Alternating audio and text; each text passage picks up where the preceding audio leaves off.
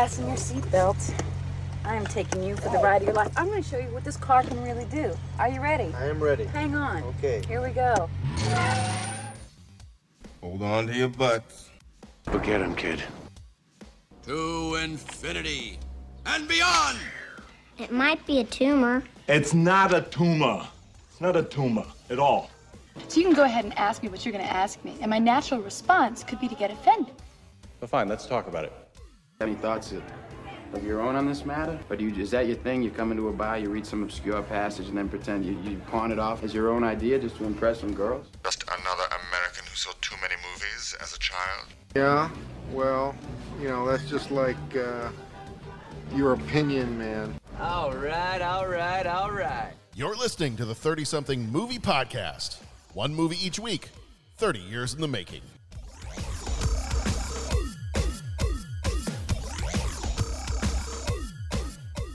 It is the 30 something movie podcast. It is the second week of January. We are in 1993, and I have almost the whole gang is here tonight. Dennis may be able to join us a little bit later, but not 100% sure. But I have Jeff. Jeff is joining us. How's how you Hi. doing, Jeff?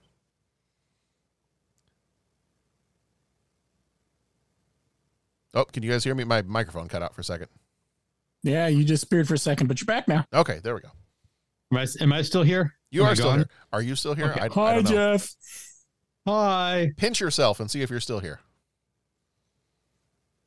Ouch. Okay, you're still here. Bo, Bo is here. Yo. Yo. Surrounded by the that was Rings of Power, right? The background you've got? Yes. Okay. Numenor, to be exact. There we go. God God bless you. And then also Patrick, Patrick, who is just told us moments ago that he now has a cat that could pull off a reenactment of uh, Die Hard. Oh yeah, Nice. yeah, because the because the cat has a best friend and they fight and grapple and run around and all that. And to escape, he he jumps up into the ceiling, which is very exciting. Nice. Does he take his shoes off and just kind of like paw at the carpet a little bit? I hear that's very soothing. Well, it yeah, that is one thing that, as I'm sure the cat owners in the pod can explain, that is what cats do. So it's kind of funny that you mention that. Yeah, yeah. All right. Well, as I said before, we are in the second week of January of 2023, but our year is 1993. So we uh, last week we had our epic episode on Jurassic Park to kick off the year. For our second episode of the year, we have got the 1993 movie Matinee starring John Goodman. So that's the one we're going to be talking about tonight. Very quickly, we spoil the movies that we talk about, so this is your warning. And if you have not yet, visit our website, 30podcast.com, 30 word podcast.com. You can leave ratings, a voicemail. You could become a co executive producer via Patreon on there, where you get all kinds of extra bonus episodes if you head on over there and join us that way. All right. We're just going to dive right on into it for this one. So, as I said before, our movie is Matinee. Before I jump into the uh, trivia pursuits section here and start giving a little bit of trivia, I'm just going to ask really, really quickly. We can talk a little bit more in depth later, but is this the first time you guys had seen this movie? Yes. Yeah, first time for me. First time for me too. I had seen it before, but after watching it this time, I was reminded as to why I hadn't seen it in a very, very long time. Oh, Okay. Alrighty then. because it was so awesome, you didn't like need to. That's one approach that one could take to understanding that, but that would not be my approach. Okay. All right. All right. Ah. Well, the title of this one, as we've said, is Matinee. It came out on the 29th of January, 1993, so we're almost 30 years to the day. Rated PG, runtime 1 hour 39 minutes, directed and written by Joe Dante, who did Gremlin, Gremlins, The Howling, Explorers, and Inner Space. Producer for this one was Michael Finnell, who did Gremlins and The Burbs. Music was done by Jerry Goldsmith, who did Star Trek The Motion Picture and Alien. Cinematography was done by David H. Vanghouse Jr., who did Gremlins and The Burbs. Editor was Mark Goldblatt, who did T2 Judgment Day and True Lies. Budget for this one was 13 million. Box office was 9.5 million. Flickmetrix gives it a 71%, and Cinema Score gives it a B minus. Starring John Goodman as Lawrence Woolsey. He was in The Big Lebowski and Monsters Inc. Cathy Moriarty played Ruth Corday. She was in Raging Bull and Analyze This. Simon Fenton played Gene Loomis. He was in The Borrowers. Lisa Jakub played Rachel Loomis. She was in Independence Day. Kellie Martin played Sherry Fenton. She was in Beethoven and Life Goes On. Robert Picardo played Mr. Elvin Kitt. He was in Inner Space and Star Trek Voyager. John Sayles played Mr. Doherty. He was in Lone Star and Brother from Another Planet. Omri Katz played Bob Matthews. He was in Erie, Indiana and Hocus Pocus. Jesse White played Mr. Pickett. He was in The Music Man. And Karen Lynn Gorney played Dottie West. She was in Saturday Night Fever and The Taking of Pelham 123. All right, a couple of quick trivia items before we get on into the movie proper. So Joe Joe Dante did quite a bit of work before he got going in the film industry as a director and writer. He was a film critic for a magazine called Castle of Frankenstein, which was published from was published under a different name. I think it was called Journal of Frankenstein in 1959 and then it came back in 1962 as Castle of Frankenstein and then it went on until about 1975, 1976. He wrote some little mini movie reviews in that magazine when you see later in this movie a bunch of you know sci-fi horror movie magazines that Gene has kind of spread across his bedroom, it was one of those. It was one of those that you see as like a classic sci-fi horror movie magazine that would have come out in the 1950s, 1960s, kind of around this time. So he obviously also is well known for his time as a director, in which he did, like I said, Gremlins, Explorers, Inner Space, The Burbs, and all those. Woolsey, his kind of low budget Mant movie, is a parody that kind of cannibalizes a bunch of other I use the word cannibalize on purpose there. Cannibalizes a bunch of other old horror movies like Tarantula from 1955, The Beast with a Million Eyes, The Deadly Mantis, Them, The Black Scorpion, Monster That Challenged the World. There's a ton of these old movies. And, you know, we, we kind of talked about these, I think, further back on an older episode of the show. We talked about some of these old monster movies, kind of like The Fly. I know we, we did The Fly as one of our very earliest episodes, all the way back when we first started. But it's kind of like a. It, it really plays on all of those tropes of those kind of old 1950s monster movies. And I I'll, I'm just going to throw in a little opinion here real fast. I would love to see the full movie of Mant. Like if somebody wanted to put out the mm-hmm. full movie, I totally would watch the full movie of Mant because I think it would be hilarious.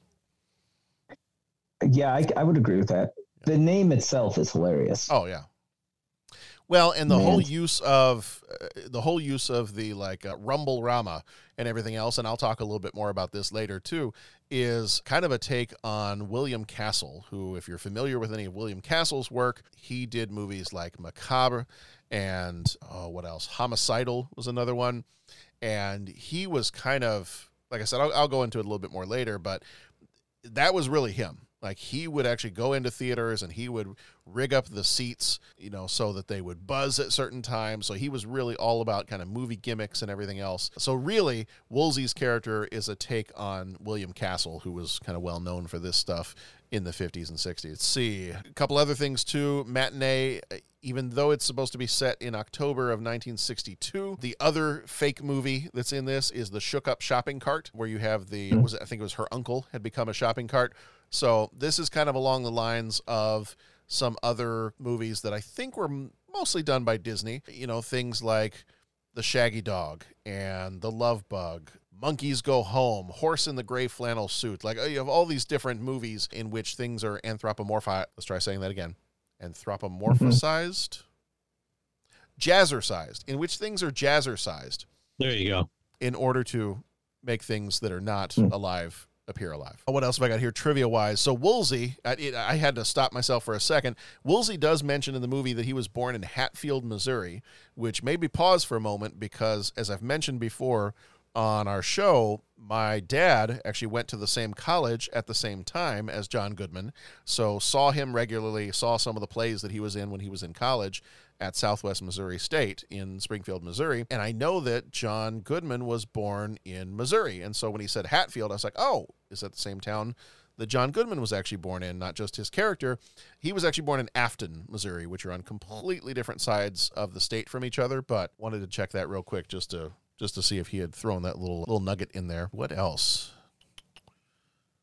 Ah, some of the other stuff trivia wise I've got here is is a little bit more about that William Castle and so kind of some of the stuff he did with movies in the 50s. So I will talk about that stuff here in just a little bit. Let me do a synopsis for us. I'll do the trailer and then we'll come back and we'll talk about some of the major moments. We'll run through the, we'll do a rundown of the quick plot of the movie real fast and then we'll kind of get into our thoughts on this. In the early 1960s, the world was a different place. But one thing remained the same the love of a good movie. And nobody knew that better than Lawrence Woolsey, the king of the B movie. When Woolsey's latest epic, Mant, comes to town, young Gene Loomis can't wait to see it. But with the threat of nuclear war hanging over their heads, will Gene and his friends even get the chance to see Woolsey's masterpiece? Find out in Matinee, the hilarious and heartwarming comedy from the mind of Joe Dante, starring John Goodman, Cathy Moriarty, and Simon Fenton. Get ready for the show of a lifetime. How could such a thing happen, Dr. Cabal? The ant's saliva must have gotten into Bill's bloodstream and gone straight to his brain, just as the radiation, which is measured in units called Roentgens, was released. And that's how he became a. Mant. Gotcha. For the kids of Key West, Florida, there was nothing scarier than a monster matinee. Lawrence Woolsey, the master of movie horror, exterminates you with Mant. The story of Mant is based on scientific fact, on theories that have appeared in national magazines. But in the fall of 1962, a series of offensive missile sites is now in preparation on the island of Cuba. They got the biggest scare of all. They're gonna bomb us? The country is on red alert. And what a perfect time to open a new horror movie. That'd be the best show to take a girl to. The whole world's gonna blow up anyway, so we should just do whatever we want. You know, the last guy she went out with in her farm school? He did teach me a lot. What about? About my body. Think if the bomb were about to fall, she'd do it with me? Wait till you see the feelers on this thing. Uno, dos, one, two, tres, cuatro. Some of it's stage lighting, some of it's magic show stuff, but the big studios, none of them have anything like it. You never, ever turn one above six. This is it! From Joe Dante, director of Gremlins. You see what he's putting back? The showmanship. The bombs are falling! You think this is some kind of picnic for me? I'm still concerned about that bomb thing. Little question of taste? No, no, but your younger patrons, you could have some seat wetness. John Goodman. I love this business. Matinee. Man, I've seen this twice.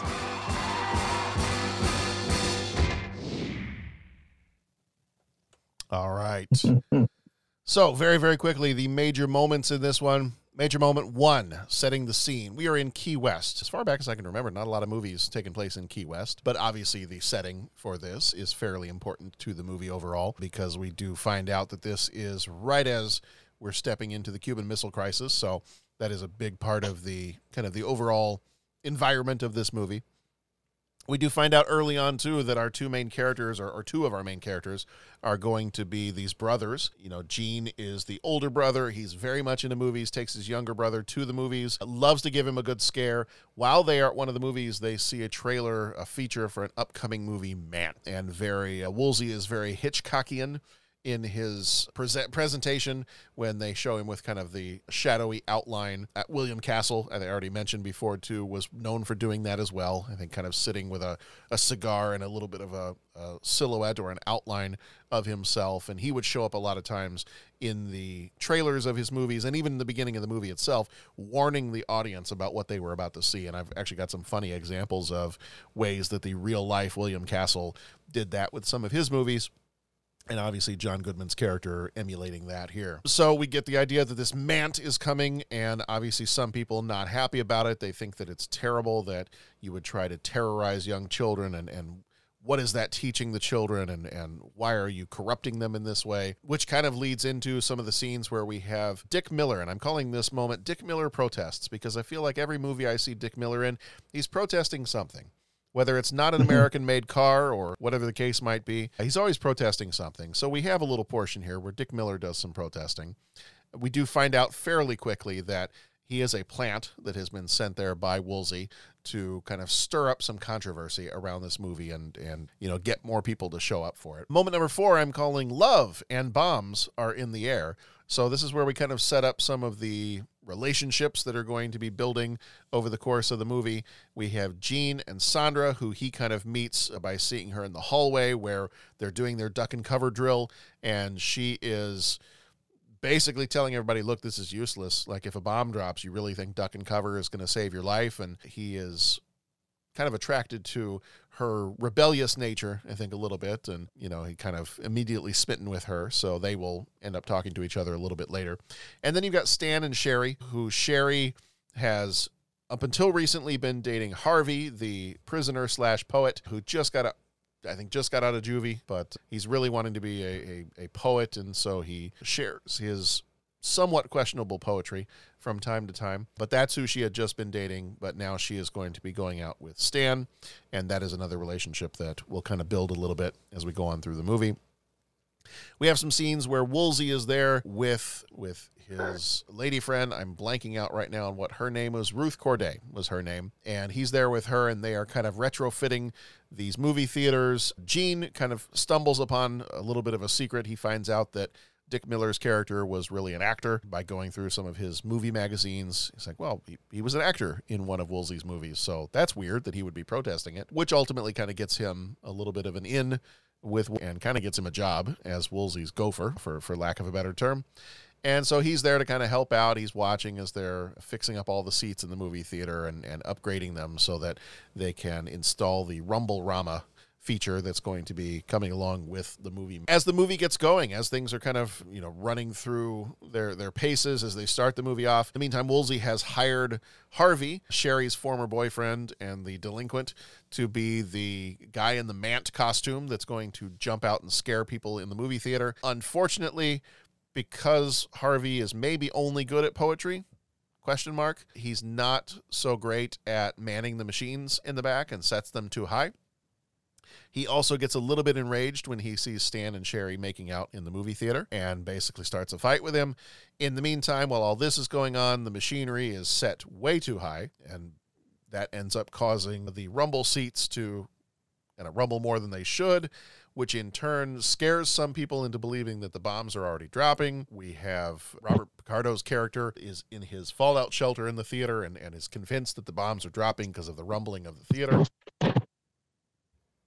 which kind of sets in motion a, a, couple of other things that are happening there towards the end of the movie, where the, a couple of the kids, Gene and Sandra, get locked into the fallout shelter and and believe that maybe they are the last two humans on Earth, and yeah, and and so then we just have some different antics where everybody's kind of running around trying to convince everybody, nope, the bombs are not falling, it's all going to be okay, and they're trying to get the kids out of there, and then we have to evacuate the movie theater. The movie theater literally starts literally bringing down the house and have some scenes in there where they have to rescue the younger brother and, and so on. Movie comes to an end with Cuban, Cuban missile, missile crisis has come to an end. Gene's father is going to be coming back and everybody is kind of like as as they've talked about through the rest of the movie, you go through, you get a good scare, but it's also that when you come out on the other side, you kind of appreciate what you've been through and you can kind of catch your breath before the next scary thing comes along. So that is that is pretty much where we end the movie. We see some jets flying by, we see some Navy helicopters going by, and that is how the movie closes.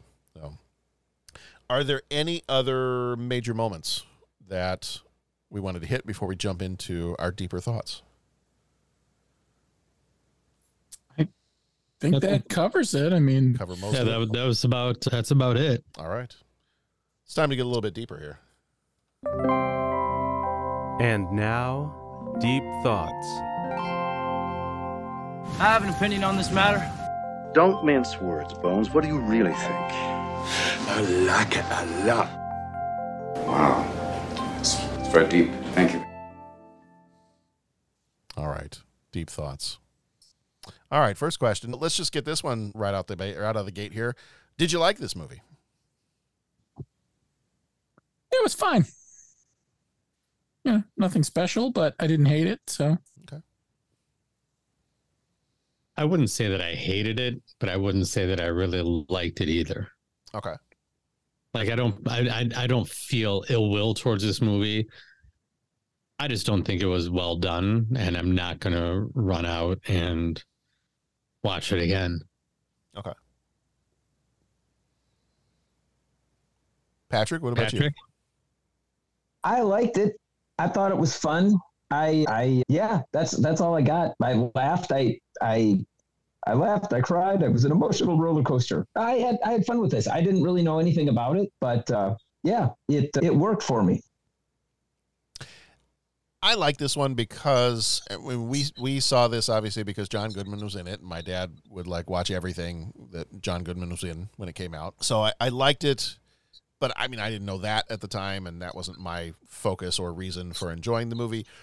But I did grow up watching a bunch of these old monster movies with my dad, and so I think that was kind of getting to see a little bit of a like a, a making of these movies or or how some of this business side of things was done you know, for I see when this came out, I would have been about I would have been about twelve. You know, so for a twelve year old, I've got a question for us later in our three questions. That is, what what movie kind of made you fall in love with the whole idea of filmmaking? And I won't say this is the one that really did it, but this I this probably was a starting point for like me really enjoying and appreciating the making of movies and the advertising of movies and everything that goes into that. I think this movie was probably what started to pique my interest. And then a little bit later on, there would have been some other movies that kind of really got me hooked on it. So for that reason, I don't, I had not seen this movie in probably almost 25 plus years. Watched it a couple of times when it, at least once when it came out, and then probably a couple times after that. So I did enjoy this movie as a kid. I enjoyed watching it again, watched it with the family. I think everybody enjoyed it. You know, is, is it, is it Mount Rushmore quality movie? No, probably not. It's, it's not going to be like in my top five or top ten list. But yeah, I think overall it was a it was a fun movie, and you know it's it's got its uh, it's got its problems and its issues, but kind of a, a, fun little look at a little snapshot of what was going on, and and with the backdrop of the Cuban Missile Crisis, I thought that was kind of a fun way to to frame all that. But. Mm-hmm. Um, I'm going to jump right into Jeff had kind of posed a question via text message a few days ago, and sorry, kind of, I didn't mean to. No, no, no. That's that's it, totally. It won't won't happen again. No, keep doing it. Totally fine. Because that I was kind of thinking about that, and I, like I said, I I I offered an answer over text, and I'm like, I don't know that I have a better answer than that, but we'll just throw it out to the group here. Do you think in this particular film was the character of Woolsey being manipulative or opportunistic? And Jeff, if you want to reword that, or if you want to add any additional context or anything, go right ahead. Well, I think the wording I used was exploitative or opportunistic. Was he just trying to exploit people's fears of the Cuban Missile Crisis for his own gain, or was he using that to his advantage and taking advantage of that opportunity that people are already kind of on edge? So why not really use that momentum just to help give them a different experience at the theater? Or are the two ideologies too similar to make a distinction there? Yeah. So I'll put that out there for the, the rest of you scholars to discuss. I think I think it's a little bit of both. I mean, obviously, he already had the movie and the trip to Key West planned before the Cuban Missile Crisis hit. But then I feel like once it does hit, he has decided, well, this is a thing. Like, I can take advantage of everybody being scared. And that might be when his hype machine kicks into high gear and he starts to drum up the controversy. Like, that's the question, right?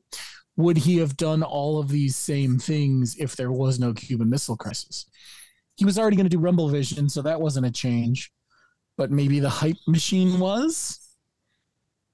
But so, so much of this had to be planned before the, what is it, 13 days of the Cuban Missile Crisis that I just don't know how much of it could have been too pre planned, you know? Yeah.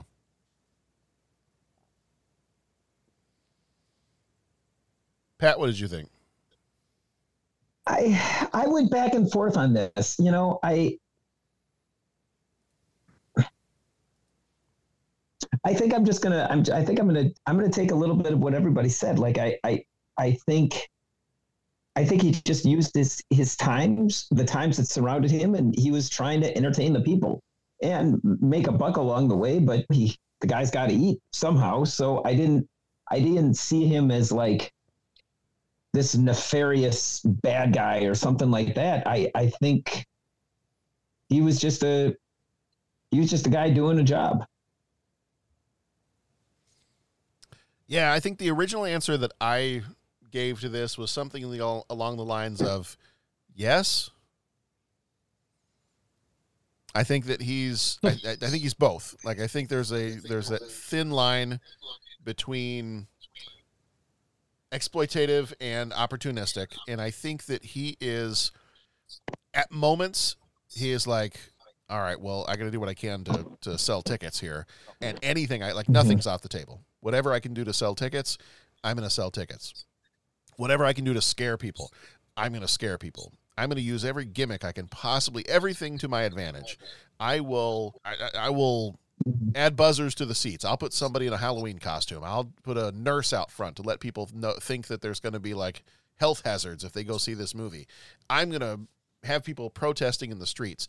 I would love it if people got into fights over this movie you know so that that kind of manipulative exploitation side of things is definitely part of his personality. I think it's part and parcel with his whole take as a person that well i i'm a businessman. I'm a i'm a showman. I got to do what i got to do and and nothing's off the table.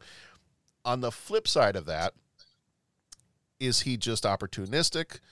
Yes, I think he totally, I think it worked out perfectly for him that it just so happened that there was this Cuban Missile Crisis that is going on at the same time. And he's like, God, how could, how could this have happened any better? Like, this is perfect, perfect timing for this because people are already on edge.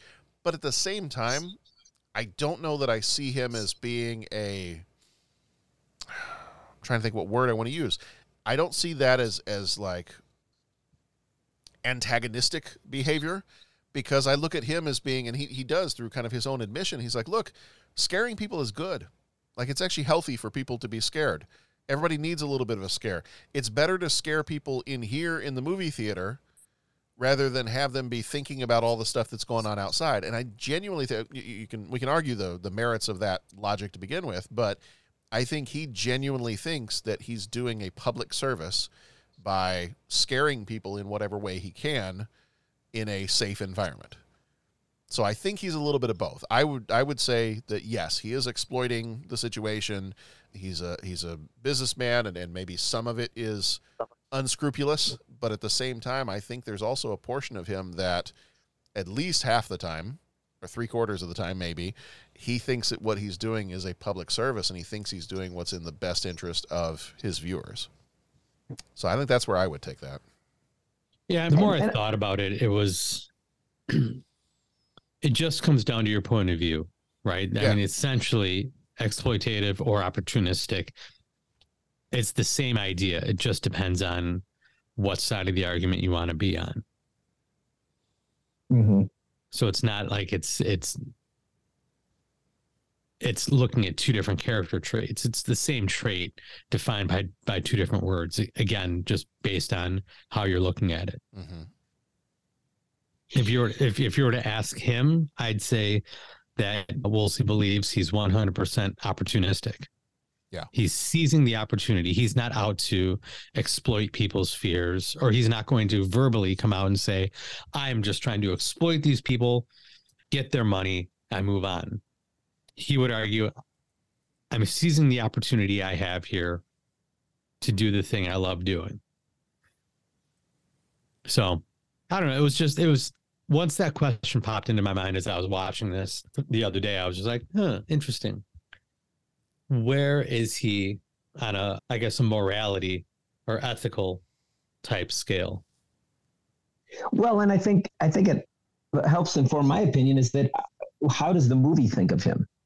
and the, I think the movie thinks of him as one of the leads. I don't know if they never necessarily refer to him as like think of him as like a hero, but he's definitely not painted to be the villain by the movie, right? So he befriends the kid and everything everything that's like that could be construed as I'm forgetting the word you used the the ba- the the the evil version of opportunistic exploitative exploitative. Thank you.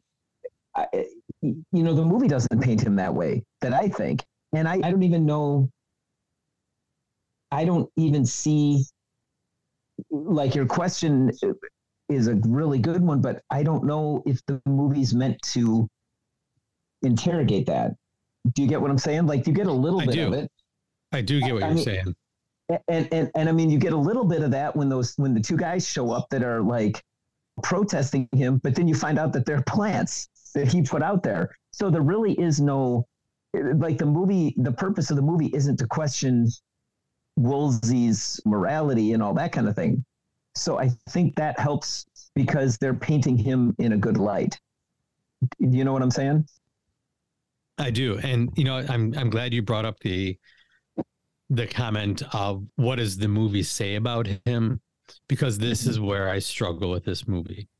Is I feel like the movie itself over overcomplicated itself by having too many things to focus on.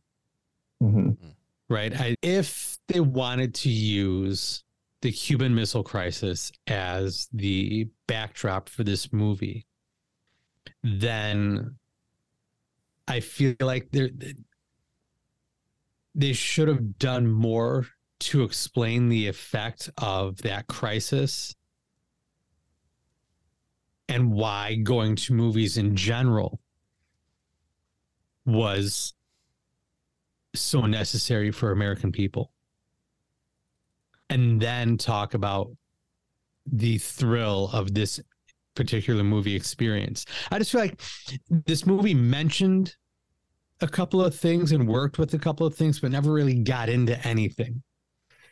And, you know, just a focus a lot on, you know, the kid struggling with his dad being on one of the warships. Or was he struggling with his dad being on one of the warships? Because he never really talked about it, but other people kept pointing it out. And he was just kind of going along with it and kind of used it to his advantage when he was with the girl. Oh mm-hmm. well, my dad's my dad's out there. Like, but I, I felt like it. It just this movie touched on ideas, but never really got into anything. Like, is this Right. what? What were you trying to say about the Cuban Missile Crisis? What were you trying to say about the American people? What were you trying to say about these relationships between these people? you know what was it doing to the american family when you have a dad away and you have a mom and these two kids trying to figure out how to go forward why why introduce that scene of the mom watching home movies and having an emotional breakdown and then do nothing with it you know it just, it just kept hinting at things you know why have the the one girl's ex-boyfriend be such a, a, big figure in this movie. Who gives a crap about him at this point? If you want me to be thinking about the effect of this movie, if you, the effect of Mant on Mhm. this little this little theater in Key West, why am I focusing so much on the the ex-boyfriend? Why am I focusing so much on the uh, the theater manager. They just kept on introducing different ideas and different ideas, but never really developing them anywhere to any point of interest for me. Uh, yeah, and and I, I hear you, and I think if the movie was just kind of intended to be like a lighthearted romp, right? Through the through the B movie, almost sort of like Back to the Beach was an ode to the beach movies, right? This this movie is kind of kind of a, an ode to the B movies, and if they kind of But then I mm. felt like they pushed too hard into the whole Cuban Missile Crisis part of it. Well, well, yeah, there were some serious scenes, like when the kid had the nightmare with the nuclear mi- bomb going off, and then the ending sequence was really interesting. How it just kind of focused in on the helicopter. You know what I'm Yeah. saying? Yeah, and it was sort of it- why why why did they do that? Like I'm I'm just curious. Why did they end with the helicopter coming in for a landing, or I don't know, not coming in for a landing. I think the helicopter was just kind of coming up towards the camera. Why did they end with that? And why did they stick? Why did they push into the helicopter? Why did they they have the helicopter fly to the camera for as long as they did? I don't know. What was it like? So- Thirty seconds. They had. So we're probably we're probably going to need Rob Perry to write or call in and tell us about this one. That there was something that I read, and I I can't. I'm not an expert on this at all, so I'm I could be getting this wrong. So Rob, if you're listening to this, please help us out here. I did read something somewhere that the helicopter at the end of the movie was one that was primarily used in the Vietnam era. And so the that's right after the right after Woolsey and his I guess now fiance are having their conversation in the car about well the reason I do what I do is because people are going to get scared and then they're going to be okay and they're going to realize they're okay and it just it kind of prepares them for the next time that they're going to get scared again. And so my understanding of this was that the reason that helicopter went in there was kind of a a foreshadowing of okay, we got through the Cuban Missile Crisis. What's the next big thing on the horizon? It's uh, Vietnam. I, I was wondering if that just and even which the is why they spent got- so long on it. Because otherwise, it's like, why are you taking so long on this one shot of this one helicopter? That that doesn't seem. It seems weird. And then when I read, like, okay, well, that makes sense. Mm-hmm. Yeah, I just I don't feel like this movie then focused enough on the fact that it was a an you know an homage to the idea of all these campy B movies. Right? Like you made the comparison to Back to the Beach and what that was really doing with the idea of beach movies of a certain time period. If this movie is supposed to be doing the same thing, but about these B horror films, I don't think there was enough focus on that and yet there was so much more focus being paid to the Cuban Missile Crisis and more the effect of the Cuban Missile Crisis on this community, more so than this horror movie. So again, I just I I just I feel like it touched on a lot of things, but didn't really get into much of anything. I, I'll agree with that. That I think it, it did have it maybe tried to overreach in certain areas. I mean, the one I think, especially when I watched this as a kid, and even watching it again now, I I did like the degree to which it was kind of paying tribute to the old B movie horror films of the 50s. Like that part, the kid with all the magazines at home and he knows the actors and he knows the directors and and he's the one that figures it because he's such a fan of movies, he's the one that figures out, "Hey, wait a minute. That guy's not really a protester. That was an actor that was in one of these other movies." And kind of that I, I almost feel like it's a little bit of, of a of a love letter to the diehard movie fan who was that much of a movie fan before there was the internet. Like you got Yeah. all the magazines, you got all this, and that was I think that's where both as a kid and as an adult watching this, I kind of took it as a it's a lighthearted love to those kind of move those diehard movie fans. But yes, I agree with you that it did. There were certain pieces that kind of like it started out on this one branch, but it didn't it didn't follow through with it necessarily. But yeah, I, I en- all the little like hints and Easter eggs and things like that related to these old horror movies from the fifties.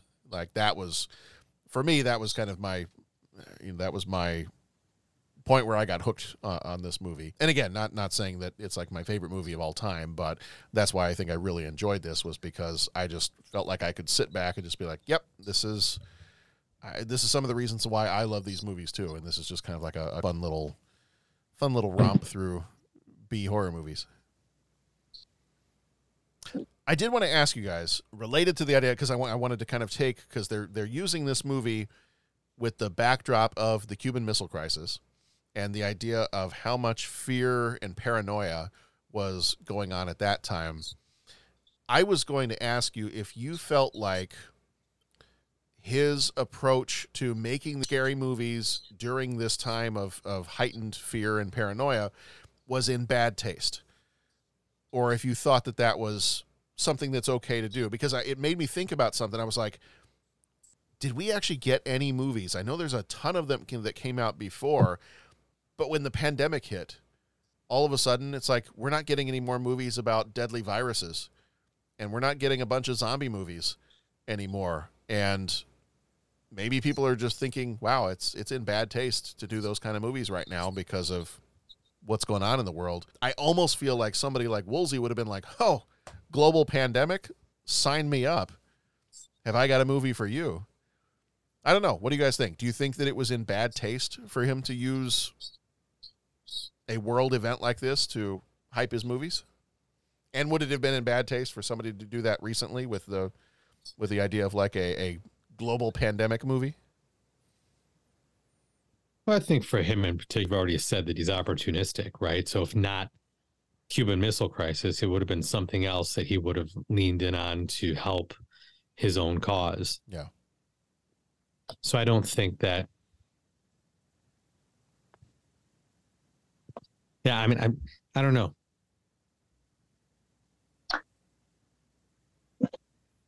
I don't think it changes anything. Yeah. It's just who it's it's how he decides to run his business. Yeah. You know, it's going to be whatever what- whatever he has to lean on to help help him further what he wants to do. That's what he's that, that's what he's going to do. Yeah. Is it? mean, I So- don't yeah. know that. Uh, oh, sorry. Go ahead. No, no, go ahead. I don't know that a horror movie juxtaposed with the Cuban Missile Crisis is necessarily the same as a virus movie in the midst of a pandemic. I think the virus movie in the midst of pandemic might be a little too close. Yeah. Too Uh, soon. but the interesting thing would be to find out were any movies shelved and not released during that time. I know I haven't heard of any. Goes back to what I said earlier. You know, these movies are shot. and B movies aren't shot that far in advance, but some of them are. You mm-hmm. know, and he had to come up with all this marketing stuff long before the Cuban Missile Crisis hit. So you do start to wonder how much of it is just random. You know, the Cuban Missile Crisis was only 13 days. The pandemic was a year and a half to two years, depending on how you, you know, how you calendar it. So there is definitely some some difference in there. You're probably not making any pandemic movies during the pandemic, but if you had one in your hands ready to release July of 2020, do you sit on it? Yeah, maybe. Mm-hmm. but a general horror movie with a zombie in it, maybe not, you know? Well, to really pull back the layers on that question too, like our world functions so much more differently now than it did back then. Mm-hmm. Right there, I mean, you, you I hate to I hate to even bring it up, but you have to consider the idea of cancel culture. And if someone, it would be a lot more detrimental for someone to risk releasing a movie about a pandemic or a virus or something of that nature during a pandemic now than capitalizing on the fear of the Cuban Missile Crisis. Mm-hmm. The, the the risk would be much greater in 2020, 2021, 2022. That is a good point.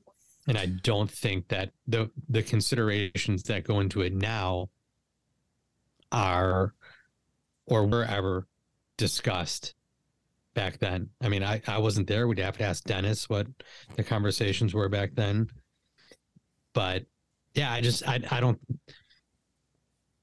I don't know how sitting around a, a, a table now in an office building in a studio where people are discussing releasing a film that somebody doesn't bring up the idea of what's this going to do to us what what is the backlash going to be because we know everything creates backlash now everything is going to have backlash somehow in some way. So that question has to be asked now whereas that question wouldn't have been asked or seriously considered. If it was asked it wouldn't have been seriously considered i don't think during the cuban missile crisis. Yeah. Yeah, and, and I think um, I hear what everyone's saying, and maybe just to add another wrinkle to it is I think now, yeah, in one sense there is the cancel culture piece, but I think also we're also attuned to the idea that actions have consequences, right? And so I think how are you making the movie? Y- y- what what's the message that's that's going on out there? And obviously, comedy is a very hard thing, right? Like sometimes comedy hits, sometimes comedy falls on its face. But think of I think of the movies that we review, and let's say the way that the military is portrayed, right? Like during the Vietnam War, during the Second World War, during the Korean War, you really would what the most of the movies that you see were things like John Wayne movies or the enemy below or something like that, you really, I don't think would get a movie like Platoon or Born on the Fourth of July made in the 1960s.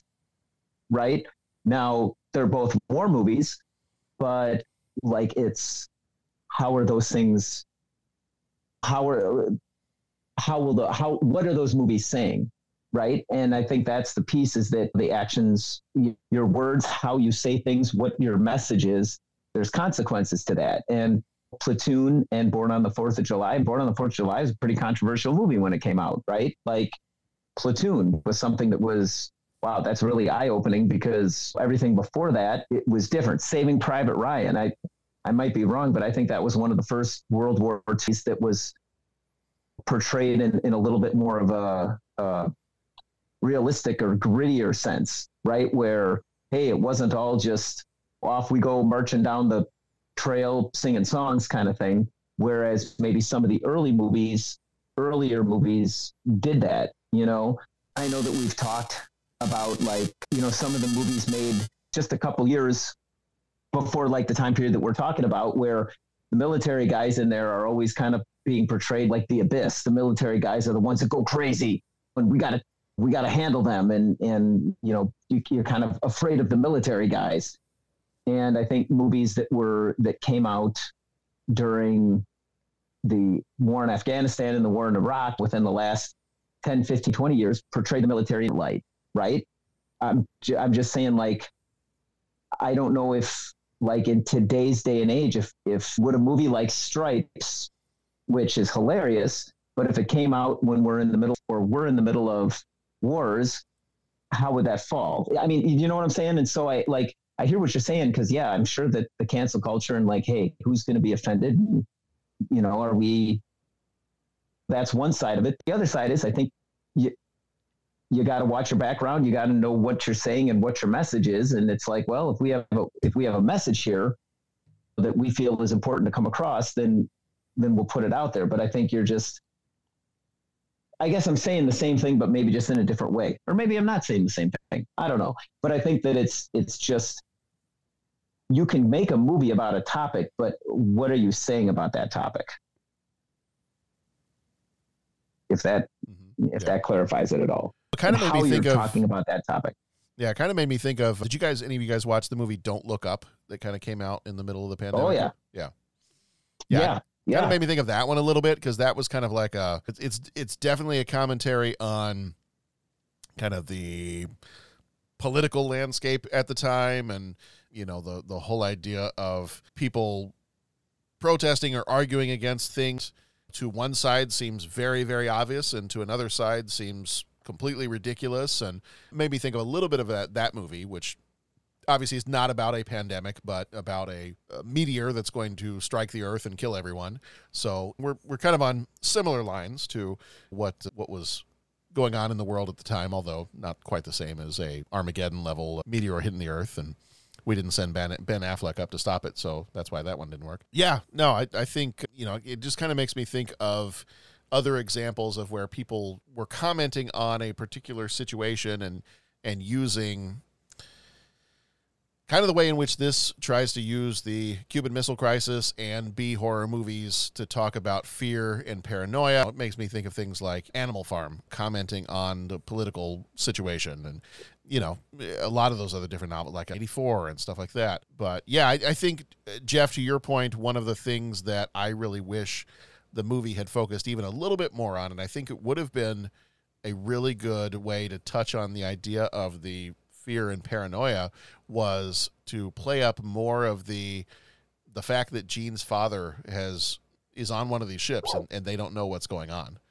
Like I think that might have been a little bit more impactful if they would have played with that because it does feel like through a good portion of the movie, while I'm sitting there having fun in this movie about horror movies and, and all this, and these kids and, and everything else, in the back of my mind over, I'm sitting there and I'm thinking, I totally forgot that his dad was on one of these ships, and that I even as a I don't know, even as a movie fan, if the movie was coming to town, I'm Gene is old enough that I'm not sure I'd care as much about the movies. I probably would be more worried about my dad and what's going on with my dad. And you kind of forget about the plot thread for movie because it's kids going to see a horror movie. Yeah, some sort of, and maybe it, it should have been the character of Woolsey making this happen, but some sort of explanation or providing some examples of how what he does is going to work and benefit others, right? Like, Yeah. how can he, let's say he goes to a supermarket in Key West and interacts with some people and does something there. And, you know, he's trying to show how that fear can play into his hands. Right. And, and, and, I mean, the whole time he's got his, what, his girlfriend is it that's with him? I guess that's Yeah. what she is you know, and she seems to be kind of against him. I didn't quite understand their dynamic, but she seems to be kind of against him and what he's doing. Like, then let that be the opportunity to show her how his mind is working mm-hmm. and and how or how real and surface level the fear is for a lot of people and have a light bulb click for her so that it can click for us as well.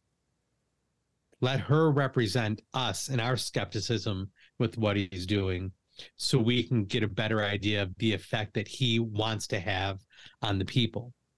Because I just, I, I don't know what effect he really wanted to have on the people during this I time. think I think the effect is he wanted to have the effect of people getting money in his pockets, right? And not Well, not that's the takeaway. That that's all we're left to think. And maybe Right. that is all we're supposed to think. I don't know, but I just feel like again, I'm going to circle back to my comment earlier. It's like we just weren't given enough to really be able to come up with a sound conclusion of that. We just sort of kind of have to say, yeah, this is what we think it is. Yeah. Well, and you know, John, it's interesting. That was the perfect your example of Don't Look Up. That I think that was the perfect example of what a movie in a pandemic era was like because Don't Look Up.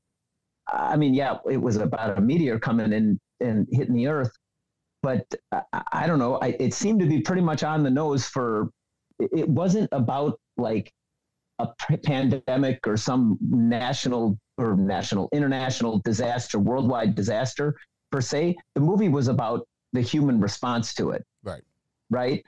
And I think that's where that one, I mean, that one right on the nose with just all the different responses that were shown. Right. And, and, uh, you know, that, that's a different discussion for a different time.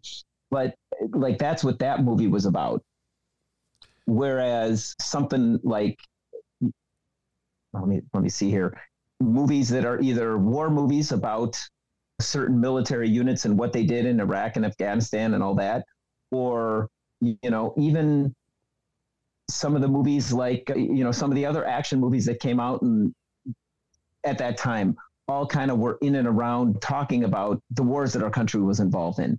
I mean, even some of our uh, you know television shows that you watched kind of mentioned the pandemic in some way, shape, or form, right? Like like I remember I was watching Blue Bloods, and you know they they never showed scenes where people were wearing masks and they were dealing with the pandemic, but they made reference to it, right? So those are just different ways that you can acknowledge current events. And I again, I don't I don't think Woolsey was making a movie in the same vein that like Don't Look Up was made, right? Like where he's commenting on the situation and he was commenting on the the Cuban Missile Crisis or telling people like, well, this is the way that I think we should all get through it. I think he was just he was just trying to entertain people. You know what I'm saying? He was just trying to get butts and seats and make money, which I got to be honest, to me that rang pretty you know, that that seemed to have some poignancy because what are we talking about now? Go big or go home, get people back in the theater. There's no way that my movie is going to be released on a streaming service and the theater. It's going to the theater because that's where people should see movies. You know, I mean, there's that whole push to try and get people back in the in the movie theaters to see the movies, and that's kind of what he was doing, right? Yeah. Does it does it change anything it's- that we've been talking about, or does it does it bring a different context to it? Thinking that he's I don't know if therapeutic is the right word, but if he's looking at his if it's his mindset that my movies are therapeutic in that they scare people enough to distract them from the scary things that are going on in reality. But when you actually look at the theater, and especially because it's a matinee during the what are we early 1960s, and I think even still at that time, like the matinees, the the Saturday matinees, and everything else, would have been attended. I don't want to say exclusively by children, but it was pretty much in a lot of ways it was kind of the babysitting service. Like parents would drop their kids off at the matinee and it was like theaters full of children. And i think i read somewhere that at age seven or eight like that was old enough that it was considered you were old enough to just be able to be dropped off at the at the movie theater pretty much unsupervised because the idea was well the manager is going to watch them and the ushers and the there's other kids there. So it really is children that are just in this theater and not adults.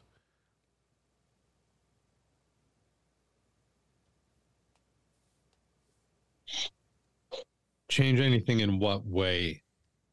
Like, does that, ch- if his whole idea is that we're trying to help people work through this fear, does that change anything that he's not? Because I, this movie is, it's a quote unquote horror movie, but the way he's to showcase it is not to adults this whole movie is about the matinee, so it's almost fully for children. Does that change anything about his motivations? Anything about anything we've discussed to this point that it's seemingly geared exclusively towards children in this instance and not adults?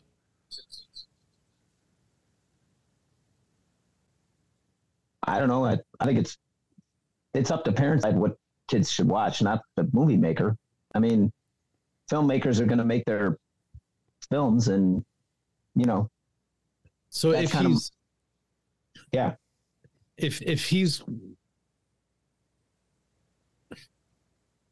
if he's focusing on the kids as being his audience then how is capitalizing on the fear of the cuban missile crisis going to help him? Because how many kids are truly going to have that fear I'm wondering if it's if it's because kids don't fully understand what's going on. They just understand the anxiety and fear they see in the adults around them. I, I only say that because I know my dad had, had told several times he was living in Dallas time all of this was going on and he would have been uh, seven years old, maybe eight years old at the time, and he remembers doing some duck and cover drills under their desks, and you know, because he was in Dallas, and so obviously that's kind of within range of the missiles. And I remember him saying that he he vividly remembers doing those drills, but he mostly just remembered how scared the adults were, and like that's really all that he remembered about that time. So I'm if I'm wondering if this is a distraction for the kids, and it's less about the Cuban Missile Crisis and more about, wow, the adults seem really scared. I don't understand everything that's going on here. It's way more complicated than what my kid brain can comprehend. People are scared, and I don't fully understand it. And this guy is coming in and providing, I think that just providing over, a service. I think it just overcomplicates the whole thing. Okay. And I can't imagine running the business that he's running thinking that layered about it. Yeah. Especially since it's not talking about capitalizing nationwide. It's it's it's this theater here this weekend, and then next weekend it's another theater somewhere else. Like you, I, I feel as though your business model needs to be very general, yeah, so that it, it can be easily apply next place you go. Oh, if you tear up a theater every time, that's not sustainable. It'll play hell with the carpet. Hmm. That carpet really pulled that theater together. It did. Mm-hmm. Yeah. So I mean, I I don't know. Well, I did want to share before I before we wrap up and, and get to our three questions. I did want a couple of other kind of interesting little trivia things I found about Mr. William Castle, who was kind of the real life Woolsey, the things that he did. Have you guys seen any of his movies that he did? like some of those old B horror movies. Maybe, maybe. Yeah. So there were some. I, I don't. I'd have to. I'd have to see a list of them. Yeah, he did like House on Haunted Hill. He did a movie called Homicidal. Did uh, Macabre. He did The Tingler, which is probably one of the ones he's most well known for. But a couple of things. The Tingler was, I would imagine, where they got some of the ideas for this movie. He would have the buzzers kind of installed in seats in movie theaters to buzz at particular times to kind of enhance the jump scares and things like that that would be in the movie. He had a version, I feel like there's several different versions of a movie called 13 Ghosts and he had a bunch of for that it was it was like um oh war movies and westerns and things like that but he really horror stuff. Apparently when he was i want to say like 12 years old he was working at a and they were doing live production of the part on stage and so he got to meet Bela Lugosi and Bela Lugosi like they kind of he thought this kid was pretty knowledgeable. This kid really kind of knows his stuff and so he actually helped get it arranged so that he became the I want to say he became the director of the live production by the time he was 17 or 18. Lugosi kind of, you know, gave him a, a little bit of a there and then helped him get into the movie industry. And supposedly that got him hooked on the whole acting on horror movies and and kind of his love for that. Sounds like he worked a little bit for Orson Welles as maybe like a, a second director on some of his movies, some pickup shots and and some other, you know, so he was kind of he was already in with a couple of pretty famous people, but one of his things was the gimmicky part of the whole thing. It was the using the the buzzers in seats. He did some things that movie he did several times. He would show up at the beginning of his movie and say things like, "Well, folks, thanks for coming to my movie. Just so that every person who sees this movie has been insured by Lloyd's of London for a thousand dollar event of accidental death because of fright because of fright. We have vouchers and there will be an intermission or we're calling it a fright break in the middle of the movie. And if you're too scared to continue on there is a portion in the back of the, the coward turn your certificate in and, and like he would do all these things like these announcements at the beginning of the movie. You know if you just to be aware you may feel a tingle at the back of your neck. A scream at just the right time will help relieve you and if you don't scream at just the right time, you might and like he would do all these kind of announcements at the beginning of his movies before you'd before would even just to kind of bit of anticipation. He was kind of well known as as being the gimmicky B movie horror director. So he was pretty well known for a bunch of that stuff. I think he even I'm surprised and you talk about cancel culture. I'm surprised today he would totally get sued if he did half of what he did in a lot of these announcements because he would say like if you ruin the, this your friends might kill you and if they don't i will. I'm like good lord man. Like that's a in 2022 2023 that's a lawsuit waiting to happen. Like you don't know you're gonna if they give away the end of the movie. But yeah no it, it kind of sounds like he was people do that on social media all the time. Well that's true it's true, I guess. So he would have fit in well then. Yeah, I think it. Yeah, he probably would have fit in very well. Yeah. Spoiler alerts. Yeah. but yeah, apparently he uh, he and Hitchcock were buddies at one point. Actually, Hitchcock saw some of the stuff that he did in his movies, and he's like, "Oh, that's cool. I'm going to try some of that. I might throw some of that in one of my movies." So they kind of had a little little back and forth with either with each other yeah, it kind of makes me want to go back and watch some more of, uh, find some of the movies that he did and, and watch some of those just to get a B, B horror movie fix. All right, before we go into our three questions, anybody got anything else? Anything about this one? No, I don't think so. Okay. I think we covered it. Yeah. It has some, I, in my opinion, it's a fun movie. It's got some dangling thread, doesn't quite uh, follow through with or pick up on. But I, for me, when I watched it as a kid, and when I watch it today, like it, it reminds me of some of the reasons why I enjoy those crazy old horror movies and monster movies. And I just, it really makes me wish that they had a full length version of Mant because I would love to see it. Maybe I'll dress up as the Mant for Halloween this year.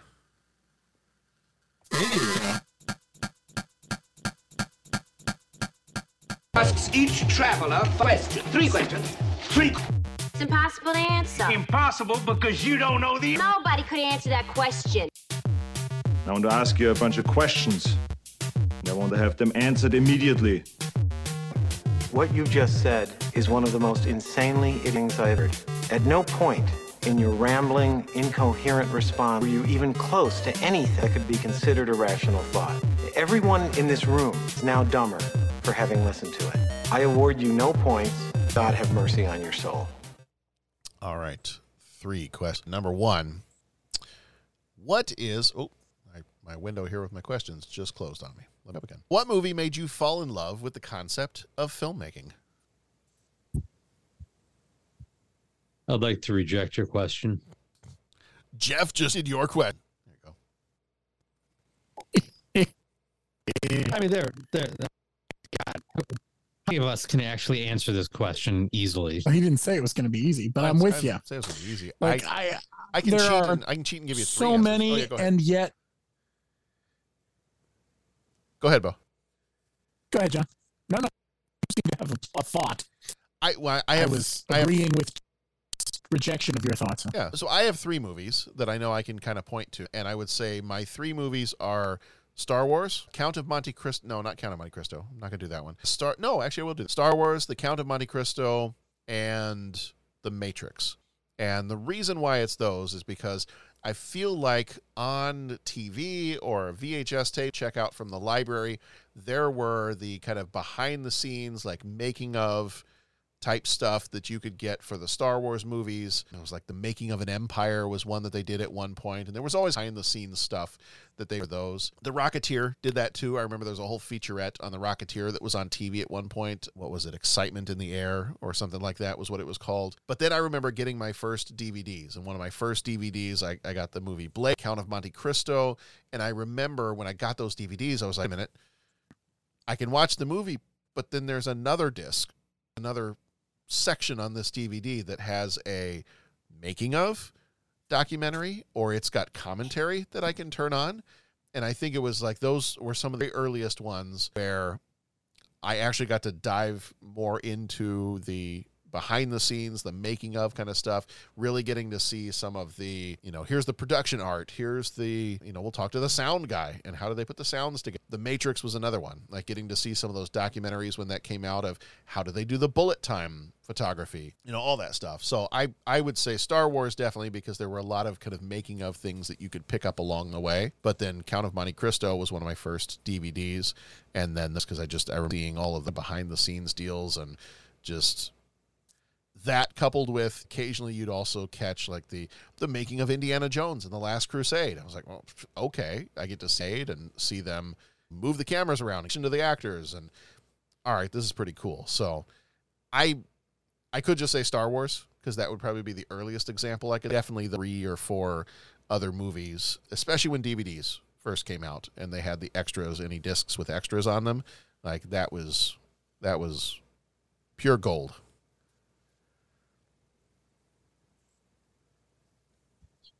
Bo, what do you got? It's so tough. Guess it's probably similar. John saying DVD, the making ofs of them. I mean, I made a, uh seventh or eighth grade a little quasi motion film with in in a class. So I had obviously thought about it by then. So that's what makes it hard. Like that was right when DVDs were coming out. So obviously something before that sort of triggered an interest. But gosh, I couldn't tell you what it is to save my life.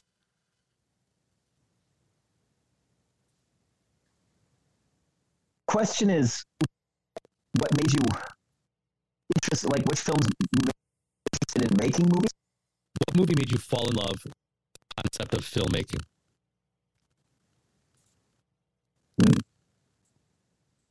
I don't know. If I'm ever interested in filmmaking? I think I was always interested in the product. which I do you know what I'm saying? So that's that that's which is I guess is just what we're all saying is that the hard thing to answer. I guess I suppose any of like any of the anything that was John by John Williams or James Horner, right? Like go. because I mean you, you're fascinated with those concepts of and that's a fascination that goes now the more you read about what it takes to write music for a movie and all that and you, you, you can't just write what you want you got to write what someone else wants and then you have everyone so I, I guess it's it's that like the idea of, of making the music for movie would have an effect, and then I, and then I got to be honest, like any movies that have real interesting or elaborate like chases or action sequences or fight scenes or something like that, like.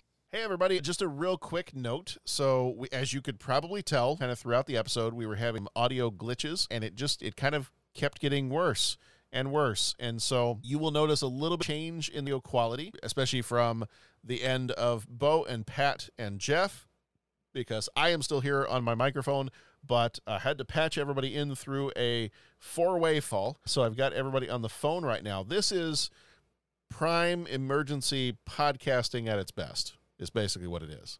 This is something, man. I, I, I'm, I'm excited to be a part of it. We've really spared no expense to make we can finish the last two thirds of three questions.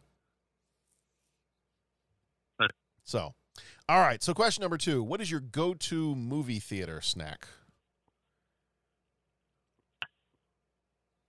Yes, is your answer.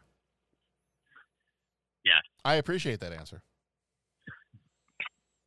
Go, actually, my go-to, like for a while, my go-to was Sno-Caps. Oh yeah. Mmm. Old school. But I'd have to say more. Give me pretzel bites or a big hot pretzel or something like that. I, I, I love me some pretzels, so Oh yeah. I'm good good to go with that, and and, and a cup of science-based cheese sauce and Yes, the the image cheese a necessity with a large one. mm-hmm, absolutely. As the one guy at the apartment building says in the Blues Brothers, "You get me my Cheez Whiz, boy."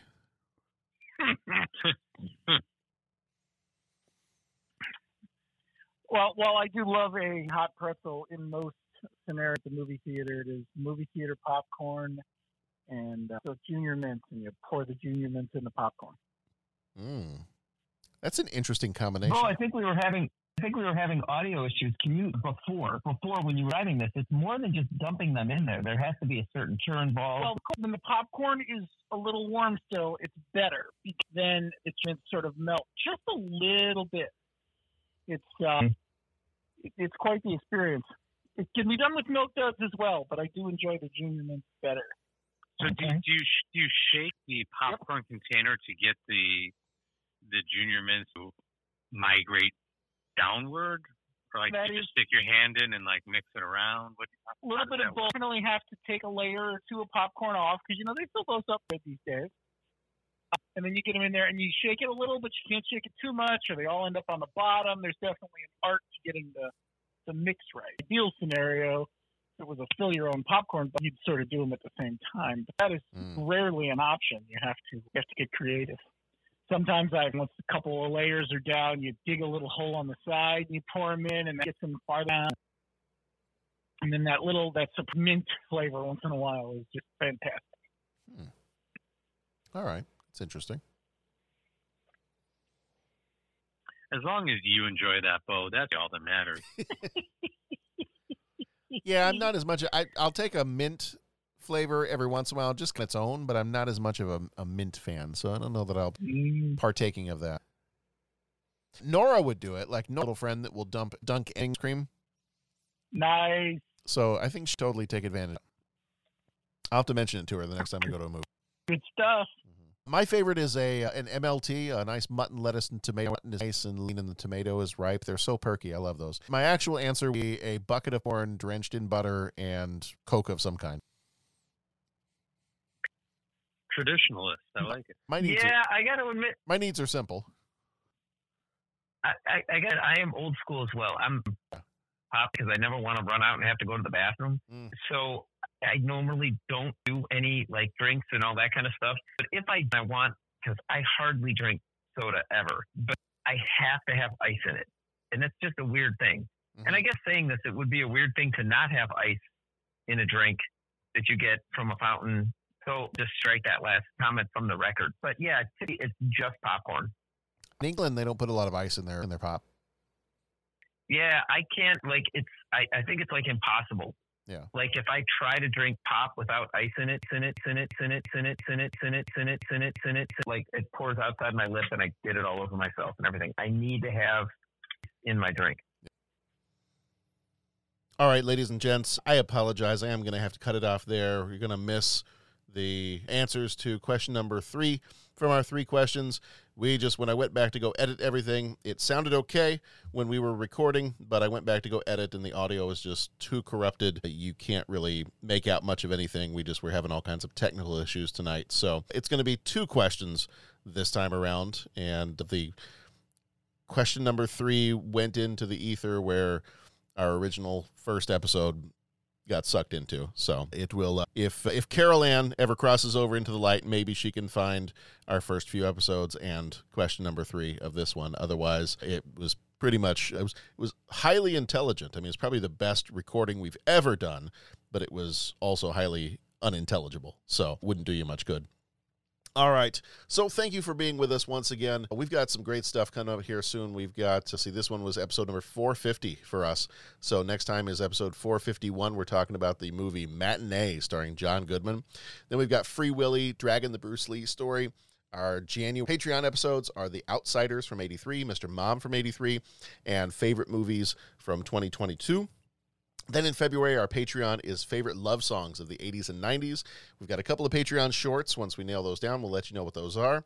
And then our regular episodes are Dave, Searching for Bobby Fischer, Benny and Joon, and Carlito's Way. So thank you as always for being here with us. If you want to leave a rating or just leave us a message, go to our website, 30podcast.com. You can do that there. From myself, Bo, Dennis, Jeff, Pat, thank you so much for being here with us. And we're looking forward to another great year with you as we march on through 1993. Everybody, be excellent to each other. Go watch some good movies, and we'll see you back here next time.